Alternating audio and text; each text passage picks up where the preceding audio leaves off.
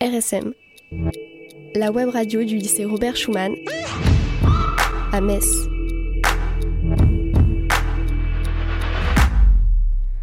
Bonjour à toutes et à tous. Bienvenue sur Radio Schumann Metz. Toute l'équipe et moi-même sommes ravis de vous retrouver pour cette nouvelle émission Focus. Dans notre précédente émission, nous avons abordé le sujet de la laïcité. Vous pouvez d'ailleurs toujours l'écouter sur notre site www.radioschumann.fr. Pour cette troisième émission de la série consacrée à l'assassinat de Samuel Paty, nous avons prévu un sujet toujours plus d'actualité, et à la fois politique et social avec la haine en ligne.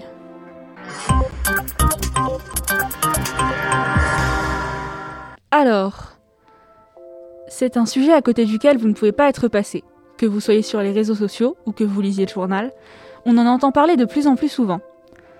Entre l'affaire Mila, celle de la Ligue du LOL, les histoires sordides de revenge porn, de harcèlement scolaire, les faits divers ou la très récente plainte de l'ONG Reporters sans frontières contre le géant du net Facebook à ce sujet, la haine en ligne est partout. Est-ce le mal du siècle? C'est la question que s'est posée notre équipe. Avec moi autour de la table, il y a Louane. Bonjour. Axel. Bonjour. Erika. Bonjour. Et Théo. Salut. À la technique, il y a Amfiati. Focus l'émission de reportage et d'entretien de RSM. Allez, Focus saison 8, épisode 8, ça commence maintenant.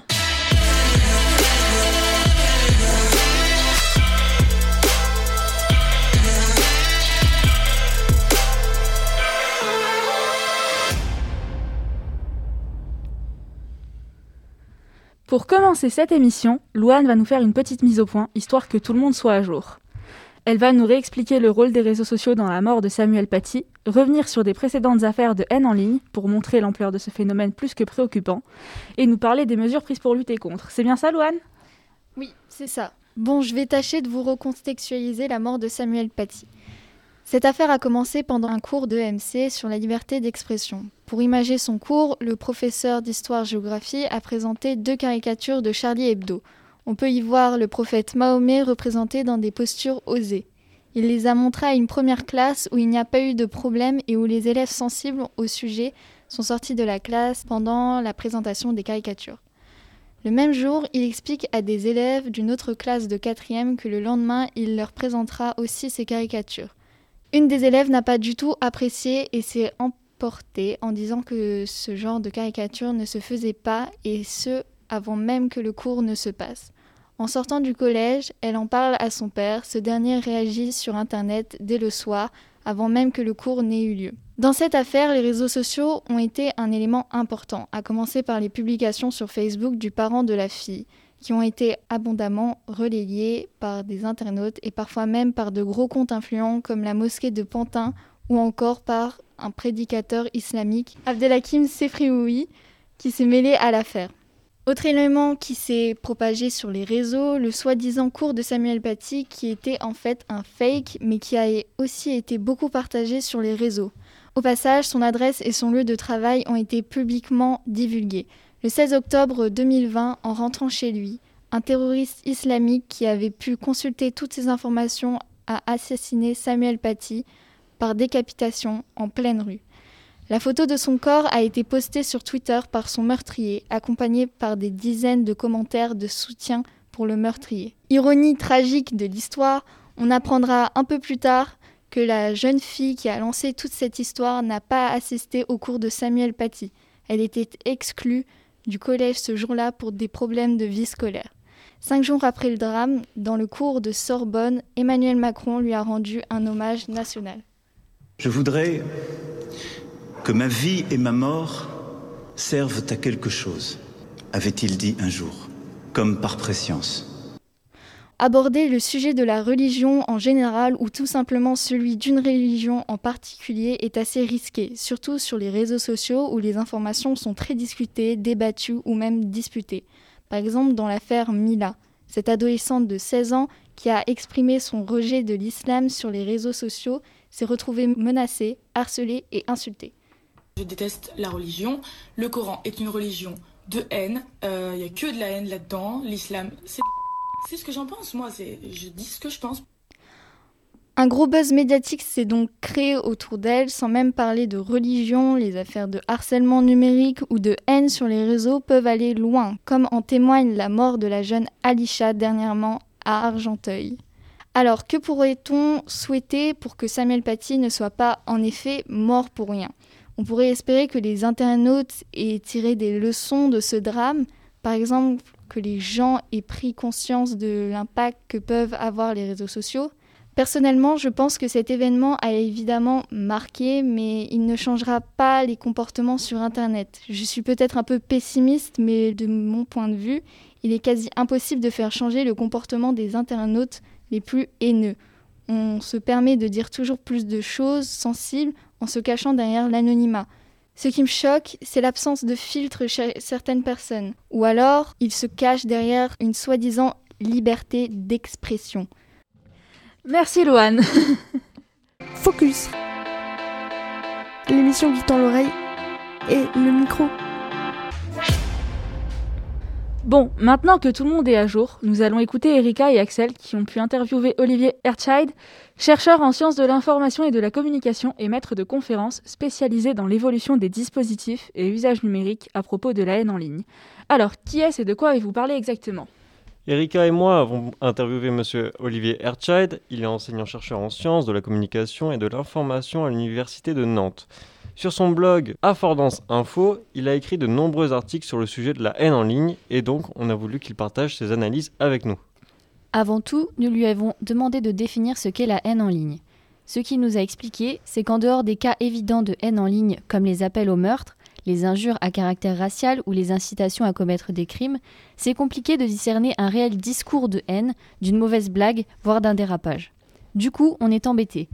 Comment on fait pour décider si une publication doit être mise en ligne ou pas Et comment savoir si un contenu doit être publié ou retiré alors il y a deux options. Un contenu va être considéré comme, inadapté, soit parce que euh, euh, un, processus automatique, donc un algorithme, a détecté que tel type d'image ou, tel mot-clé justement fait partie d'une liste de mots-clés interdits euh, ou suspects, et donc euh, c'est l'algorithme qui va bloquer tout seul, qui va prendre la décision de bloquer ce contenu ou ce compte, soit, c'est la deuxième option, à partir du moment où ce contenu va être signalé par euh, d'autres utilisateurs du, du, réseau social, par exemple. Dans les deux cas, ça pose un certain nombre de problèmes, puisque si ce sont les algorithmes qui décident sur la base d'un simple mot-clé, par exemple, que c'est un discours de haine, et eh ben on voit bien que euh, si je suis un chercheur et que je travaille sur les, les attentats ou le sur la, la, la manière dont, dont, dont les, les, racistes qualifient la communauté musulmane, ben je vais employer leur,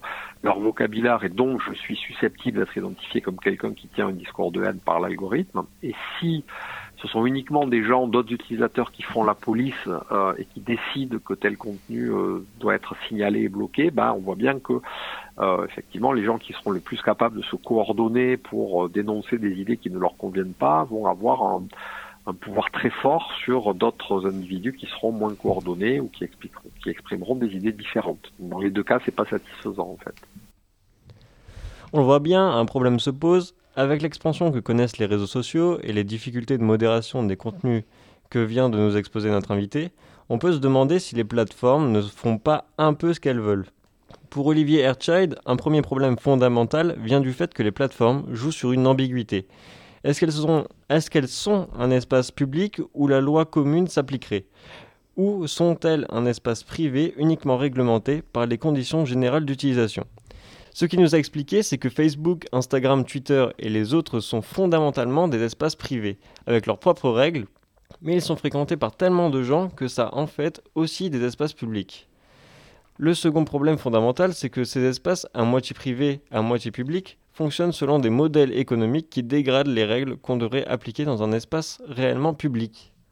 À partir du moment où, au sein d'un espace public, sont apparus des, des, des, environnements, des plateformes qui fondamentalement étaient des espaces privés, et à partir du moment où ces espaces privés avaient une, une vocation à concurrencer ce qui pouvait se dire dans l'espace public, c'est là où on a commencé à, à voir émerger en fait de manière significative euh, un certain nombre de, de discours qui, qui posaient euh, qui posaient problème. Et si on a vu émerger ces discours qui posaient problème, c'est pour une autre raison fondamentale qui est celui du modèle économique de, de, de, de ces plateformes.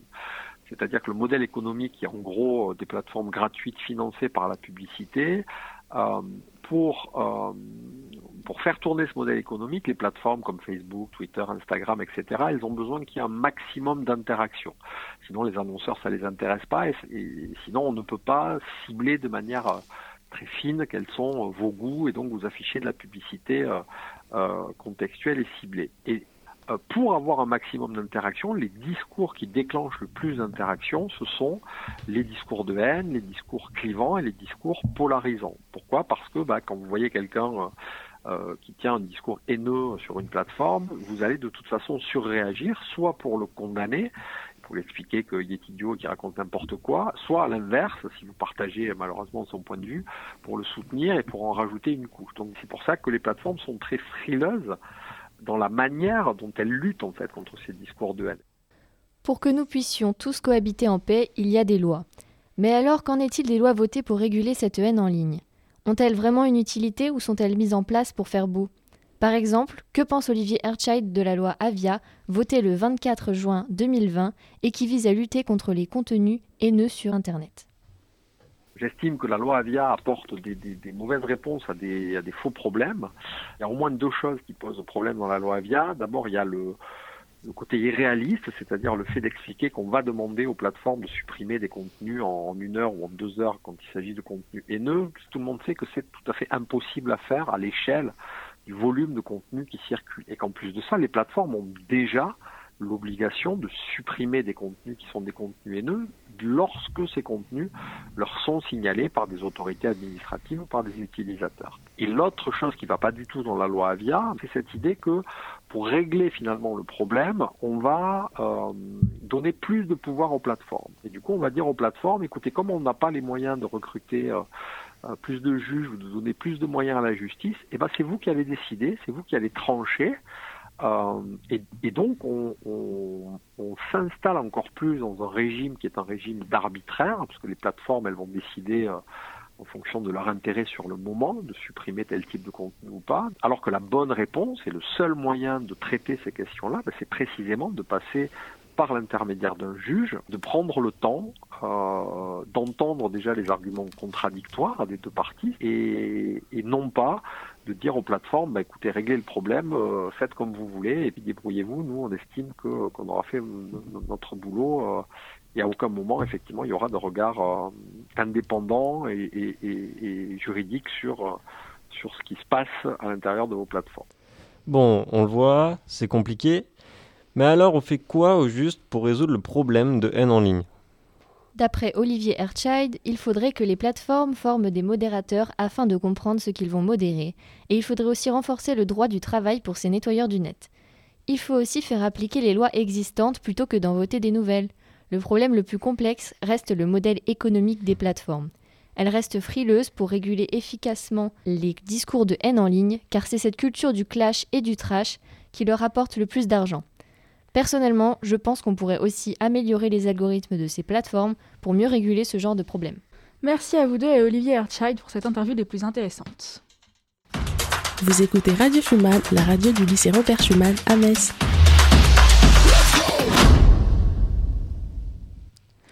Maintenant, nous allons écouter Théo qui va nous parler des réseaux sociaux, ces sites et applications où la haine se répand et flambe comme une traînée de poudre. Du réseau complotiste de leur, et de leurs dangers, alors Théo, Qu'est-ce que c'est que tout ça? Alors à ce jour, tout le monde connaît les réseaux sociaux comme Facebook, Instagram ou Twitter. En se créant un compte sur l'un d'entre eux, il devient très facile de publier du contenu et de réagir à chaud à l'actualité. Pour que la cohabitation se passe bien, chaque plateforme nous fait accepter des conditions générales d'utilisation. Seulement, il est souvent difficile pour les plateformes de faire respecter les règles qu'elles se donnent, en particulier en matière de haine en ligne. En effet, derrière les écrans, il est plus simple de proférer des propos haineux. Par, ailleurs, comme l'ont expliqué Axel et Erika, les réseaux sociaux ont intérêt à laisser se propager des messages de haine, car ce sont ceux qui suscitent le plus d'engagement de la part des utilisateurs, et qui font donc gagner plus d'argent en plateforme. Certains réseaux comme Twitter, surnommés le mauvais élève des réseaux sont d'ailleurs bien connus pour ça. Les discours de haine qu'on peut y lire sont bien connus, insultes sur les juifs, les musulmans ou les femmes. Mais même des appels au viol ou au meurtre. Alors si on s'intéresse particulièrement à Twitter, on se rend compte que le réseau est critiqué par la Commission européenne et diverses associations de défense des droits pour ne pas lutter efficacement contre le cyberharcèlement. Pour sauvegarder son image, l'entreprise se doit de faire quand même un peu de ménage. De manière spectaculaire, Donald Trump a d'ailleurs vu son compte officiel supprimé de Twitter, en janvier dernier. La décision de la plateforme faisait suite à des tweets agressifs durant sa campagne, lorsqu'il affirmait par exemple que les élections de 2020 étaient truquées ou qu'il appelait ses partisans à se rebeller. Euh, des partisans qu'on a d'ailleurs vu euh, envahir le Capitole euh, en janvier 2021. Une autre décision récente des grandes plateformes, de Facebook, de Facebook à Twitter, en passant par TikTok, a été de traquer les groupes et les comptes de, se réclamant de la, de la mouvance Canon. Alors Canon, c'est quoi? Pour le comprendre, voici un extrait d'un sujet que France Info a consacré à cette mouvance. L'intégralité de la vidéo est à retrouver sur notre site. Les QAnon sont en fait un mouvement complotiste proche de l'extrême droite américaine et pro-Trump. Tout commence le 28 octobre 2017. Un dénommé Q poste d'étranges messages sur le forum 4chan, souvent sous forme de questions. On les appelle les drops. Q est-il un individu Un groupe? On ne sait pas trop. Certains affirment qu'il s'agit d'un haut fonctionnaire de l'administration américaine. D'ailleurs, la lettre Q est utilisée pour classifier tout ce qui est secret défense aux États-Unis. Surnommée le Grand Réveil ou encore la Tempête, la théorie complotiste des QAnon a contaminé les réseaux sociaux. Voici ce que racontent les QAnon. Il existerait un Deep State, un État profond et corrompu, qui fomenterait un coup d'État contre Donald Trump. Le gouvernement se montre plutôt complaisant avec les QAnon, au point que Michael Lebron, un des principaux promoteurs du mouvement, s'affiche avec le président dans le bureau ovale.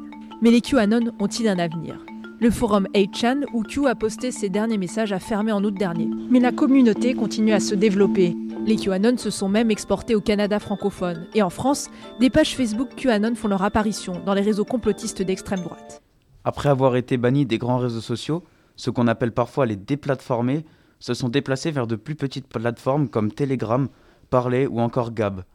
Ces utilisateurs radicaux estiment que ces applications offrent une plus grande liberté d'expression et plus de discrétion pour pouvoir en, fait euh, répandre leurs propos haineux, racistes, suprémacistes et autres théories complotistes.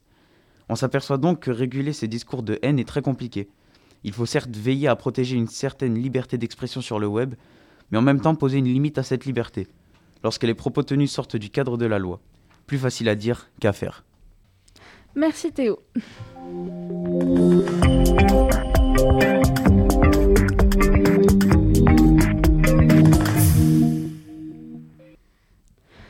Cette émission est maintenant terminée. Merci de nous avoir écoutés.